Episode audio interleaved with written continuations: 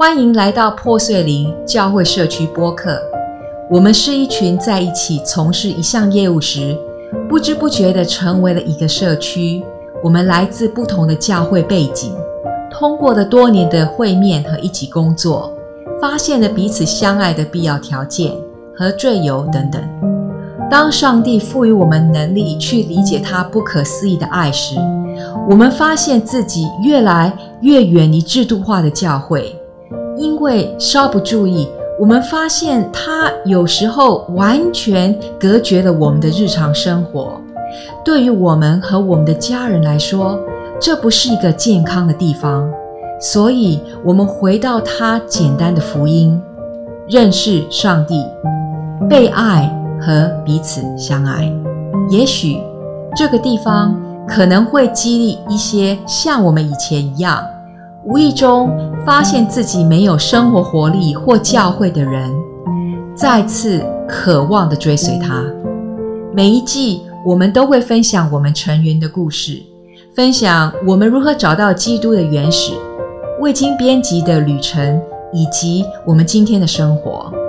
我们希望通过分享我们的故事，可以激励他人避免我们所犯的错误，并鼓励彼此继续前进。您好，这个是第七季第六集。在上一集里，我和一些团队成员分享了这一次前往中国的宣教之旅，其中包括我们的孩子们。有一个孩子当时。还在与白血病做征战。虽然我听到神告诉我们必须去，但是我觉得我需要进一步的确认。所以现在我使用我所谓的三个 W，以防我听错和保护我们不受任何连带的损害。这三个 W 呢，在我这么多年听神的声音的过程中，对我帮助很大。它还能保护我在与神同行的任何时候不自以为是。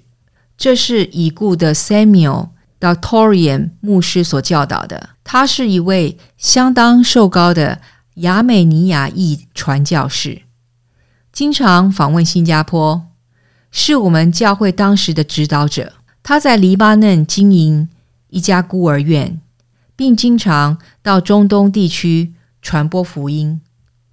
我从他那里学到了很多关于聆听上帝声音的知识，因为对他们来说，这个是很严肃的事情，有些时候涉及到生死攸关的决定。第一个 W 是内心的见证，英文叫做 Inner Witness，所以是第一个 W Witness。请记住，Rama 必须来自上帝的启示。而上帝的启示是由谁发出的呢？是圣灵。所以这里的 W 是内心的见证，也就是圣灵。上帝说，圣灵是以小而安静的声音说话的，它是非常温和的，他不会为了引起你的注意而大喊大叫。所以，如果你想听圣灵说话，你必须。像主一样的温柔，这是来自中国的阿莎与我分享一件有趣的事情。有一天，他得到了启示，他非常兴奋。他说，他在敬拜神的时候，神告诉他，他的问题是因为他与父母没有亲密的关系，尤其是他与母亲之间。所以那一天。他向上帝哭诉，他从来没有获得的母爱。在他小的时候，他的父亲不得不去另外一个城市工作，留下他和母亲及两个妹妹。他的母亲在工作场所经常被欺负，而且由于他在医院的工作时间非常长，所以大部分的时间都不在家。因此，阿莎就成了母亲，父亲则负责照顾两个妹妹。他的母亲经常陷入无法控制的愤怒中，对他大打出手。所以，阿莎在成长过程中根本没有感到任何母爱。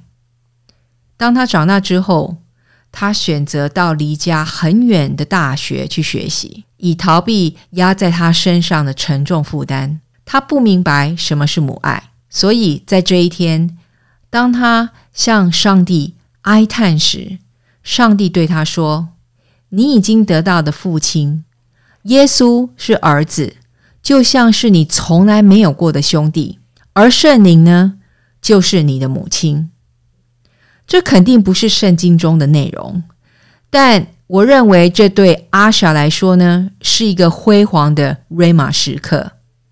如果你想一想，这确实有道理，对吗？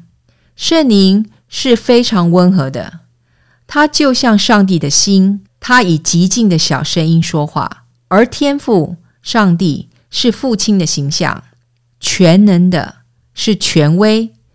这就像一个。不同的维度，但是我不想就此进行神学辩论。我将把它作为一个只对阿莎个人特别的瑞玛启示。圣灵会温柔的教导我们如何听从他极静的声音，即使我们跌倒，也会把我们扶起来，引导我们。你知道，就像比如说，如果我的孩子想学习如何骑自行车。当他第一次骑自行车摔倒了，难道我会说：“你看吧，你为什么要这样骑自行车？你这个白痴！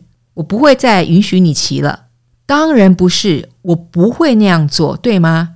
相反的，我会修复自行车，然后安慰他、鼓励他，并且试图教他如何骑得更好，然后对他说：“好了，准备好再试一次了吗？”也许甚至可以帮助他，先帮他扶着自行车，直到他有足够的信心能够自己骑。同样的，如果我们从自行车上摔下来，我们的天赋也不会惩罚我们，对吗？就像当我们去向圣灵求证，我们问他这是否正确？我犯了一个错误，我搞砸了吗？我听错了吗？我相信他一定会和你确认，让你得到答案。即使是错的，他也会说没关系，让我们拿起自行车，我会为你修好，然后一切又会好起来。或者他很可能会说：“你还太年轻了，我知道这很难。你想学，等你爸爸回来了，我们让他教你。或者是没关系的，如果你搞砸了。”我们可以再练习一下，这就是第一个 W 对我的作用，总是很温和，从不苛求，从不责备我的错误，总是准备好借出一只眼睛、一只手，而且总是在倾听，总是在看护我，总是住在我的内心。问题是，有时我的灵处于混乱之中，或处于极端的压力之下。就很容易会屏蔽掉他温和的声音，因此，在这种时候，当我太过焦躁而无法听到那个第一个 W 的时候，我不得不求助于我的第二个 W。第二个 W 呢，就是神的话语，The Word of God，又称 Logos，L-O-G-O-S。正如我在前几集里面说的，在开始认识上帝之前。我们必须有一个良好的 logos 基础。圣经让我了解到，在漫长的时间里，在人类的历史上，上帝是怎样的，他的性格或者特点，这样我们就可以从一个更广泛的角度来理解和认识上帝。我注意到他是非常稳定和一致的，尤其是他在对与错。善与恶之间的界限。然而，尽管有这些明确的界限，上帝允许自己对人类有一定的脆弱性。通过圣经，我们看到上帝对他的子民非常的好，甚至在他们的日常生活中也是如此。他密切关注到很小的细节。总是在我们没有意识到的时候呢，他就抢先满足了我们的需求。不仅如此，圣经还为我提供了对精神世界里面的一瞥，它加强了我对主拯救我，并向我展示他自己那一天起所感受到的爱。圣经充满了智慧，他还记录了在我之前一代又一代敬拜上帝的人他们的见证、祈祷、爱的歌声，他们的痛苦、喜悦和绝望，以及上帝如何回应他们。事实上，很多时候我可以身同感受，他为我提供了我需要的答案。我认为圣经。抓住了上帝对人类的旨意，他对我们过去、现在和未来的想法和计划都有一定的阐述。因此，当我的灵无法听到神的声音时，我就转向圣经。通常，他会为我提供答案，或者保证我听到的东西符合他完美的旨意，符合他的性格和喜好。很多传教士说，Logos 是完美的话语，它始终是一致的，没有任何矛盾之处。实际上，圣经中充满了矛盾。上帝是一致的，但圣经却非一致。现在你大概蛮好奇，我到底在说些什么？当我第一次读圣经时，我发现其中的部分内容很苛刻，很可怕。特别是在旧约中，有些时候简直是离奇或令人困惑。例如，十条戒律中的一条是不要杀人，对吗？但是上帝告诉以色列人要进入他们的应许之地，进入迦南，占领这一片土地，杀死所有人，一个都不留。这难道不令人震撼和困惑吗？又例如，关于不要贪婪呢？当十个探子去找妓女拉合，把他们藏起来，以避免他国家的士兵来找他们。拉合他做了什么呢？他把他们藏在楼上，把他们掩盖起来。他对士兵们撒了谎，他说他们走了那条路，让他的同胞去追捕。然后他放走了以色列的探子。他说：“我知道你们的神很伟大。”你们来攻城的时候，请不要忘记我。你能想象，如果拉合在今天的法庭上会犯什么罪吗？叛国罪耶！而在法律书中是撒谎。但你猜怎么着？他在圣经中受到尊敬，后来甚至成为大卫王和耶稣的祖先。因此，虽然神的话语非常利于帮助我理解神的旨意。但有些事情蛮让人困惑的，所以我学习了，我必须把所读的内容放在它的历史或文化背景中，我才能真正的了解其中的含义。此外，尽管圣经非常重要，为认识上帝提供了一个非常好的基础，但它并没有我们生活所需的所有的答案。它可能无法解决我们当今世界面临的一些挑战和困境。当我无法从第一个和第二个 W 中得到答案，或者当我不确定的时候，我就会转向第三个 W。第三个 W 是智者 （Wise Man）。第三个也是最后一个 W，就是我所说的智者或贤明的建议。所以。我有时候会去咨询，特别是在我经历强大的征战或面临重大决定的时候。但我们如何选择我们的智者呢？你会选择一个非常有名的人，但他不和神压打，或者是一个不读圣经的人，可是他很有天赋，他能够一直看到异象。就我个人而言，我会选择一个很了解圣经。而且经常与上帝压打的人，我也会选择比我聪明的多的人，一个我尊重的人，一个虔诚的人，对我没有任何嫉妒，也不觉得被我威胁，他也没有控制欲或个人的心机。一般来说，在我面临的问题上，我所找的智者，他们的年龄和经验比我大得多。我记得有一位来到。国内的演讲者，他是一个成功的企业家，也是一位广受欢迎的演讲者。他说，他的生命中有两位智者，一个是他的父亲，另一个是他以前教会的导师。他在那里度过了他大部分年轻成年之后的生活。他的父亲非常了解他，有丰富的商场经验，而且他永远会把儿子的利益放在第一。所以，为了平衡，另外一个导师。是一位非常有学问和经验的牧师。这位牧师不会被私人的感情所影响，同时也是一个非常忙碌的人。这位牧师承诺每年与他见面两次。这两位导师都有多年的成熟和智慧，都是他完全信任和关心的人。在我的生活中，到目前为止。我可以数出大约四位导师。我有很多基督徒朋友，有些是非常热心祷告的人，非常虔诚的人，但不是所有的人都是我的导师。神在我生命的不同阶段中为我提供了不同的导师。目前的那位导师呢，我大概每年和他见面两次。我不时会给他发送最新的信息和祷告请求。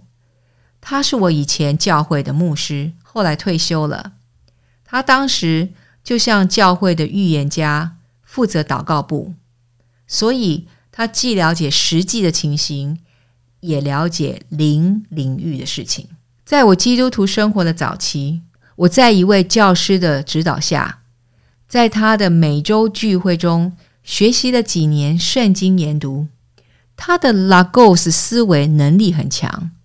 帮助我在学习圣经方面打下了非常好的基础。后来我的成长已经超越了他的教导，已经很久没有参加他的圣经学习了。但我们仍然偶尔见面，大约是一年一次，或者在特殊的场合。我觉得我的智者不应该和我走得太近，因为如果他们对我了解太多，他们很可能会被我的日常挣扎和征战所影响。我也避免去找那些对我太多情感投入或投资的人。最后，导师还必须同意成为我的顾问，然后我也必须准备好对他负责。因此，我的导师们，当我与他们预约的时候，他们通常会为我特别的拨开时间，或者我们选择一个对我们双方都方便的日期。有时，我们双方没有具体的见面理由。因为我没有什么特别要问的，我见面只是为了要谈一谈生活中发生的事。你知道，因为有的时候呢，我们有盲点，我们可能认为我们一切都很好，与神也没有问题，上帝对我们也没有问题，但有些时候其实是有的，而我们根本看不到。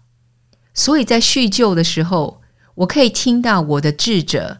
他们的诚实评估或反馈，如果他们不能对我诚实，我们对彼此都没有好处，对吗？有些时候，我们的智者可能不是导师本身，而是和我们同一代的人。就像我的好朋友 Kelly，我们是很好的朋友，我们互相尊重，我们关心对方，我们的关系中存着诚信，我们可以就我们听到的或想到的东西。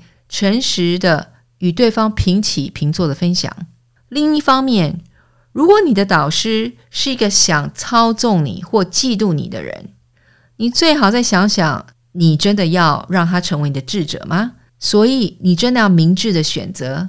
最好的方式是祷告，向上帝启示谁应该成为你生命中的智者。有趣的是，有些时候，上帝会通过。早已经离开地球的智者的书或者著作来成为我的智者，好像从过去派人过来这样子。有一次呢，我意识到在商店的书架上的一本书，这本书的作者是 Smith Wiggleworth。我觉得那本书意示着叫我要把它带回家。说实话，在那之前，我从未听说过这位作者，也没读过他的书。在我另一个类似的遭遇中呢，作者是 Oswa Chambers。同样，在那个之前，我也不知道这位作者。通过他们的书，这两个人提供了我当时需要的智慧。神通过他们说出我所需要知道和做的事情。哦，在我忘记之前，让我以去中国传教的故事来结束这一集。我去咨询我的导师，确认我们是否应该去。他确认了我们是应该去的。因此，三个家庭，十三个人，代表四个大洲，以及我们六个孩子，从九岁到十八岁都去了。按照圣灵的指示，我们分成两组，乘坐两架不同的飞机。结果在同一个时候，台风侵袭了上海。第一组。被困在上海，而我的小组，也就是第二组，在新加坡樟宜机场停留了一个晚上。但是我们都完整平安的、及时的到达了目的地。在那里，我们敬拜神，他带领我们与黑暗进行一场强大的征战，让受压迫的人获得自由，将黑暗暴露在光明之下，在特地的地方。做他要我们做的事，我们事前并不知道确定的地点或者事项，只有当我们到达那里敬拜他的时候，神才指引我们。好多的神迹和奇迹伴随着我们的旅程，这让我们的中国朋友对神感到敬畏。虽然我们还看不到神为什么让我们去中国做这些事情的全部结果。也不能完全理解神对那个城市和他所接触的人所有的奥秘和命运，但是我知道，神要我们做的任何事情都不会是徒劳无功的。而 Zoe 那个生病的孩子安全的旅行回来，在那之后的一年之内，他的白血病奇迹的全部痊愈了。之后的几年里，甚至结婚。还生了两个孩子。这一次的旅行涉及到我们自己和那些我们在中国遇见的人，还有下一代，在我们的孩子身上留下了非常难以忘记的注脚。我相信这个回忆会对他们的未来带来无穷的好处。我们的神是一位大能的神，哈利路亚！下一集见。听完今天的内容，您的感受如何呢？如果您觉得这一集引起了您的共鸣，或者您想分享你的故事，请在 Apple 播客上点赞和评论。通过点赞和评论，您不仅鼓励我们制作团队的辛苦，您同时也帮助了更多人找到这个播客。如果您有兴趣，我们在 Community of Broken Spirit dot org 也有一个博客。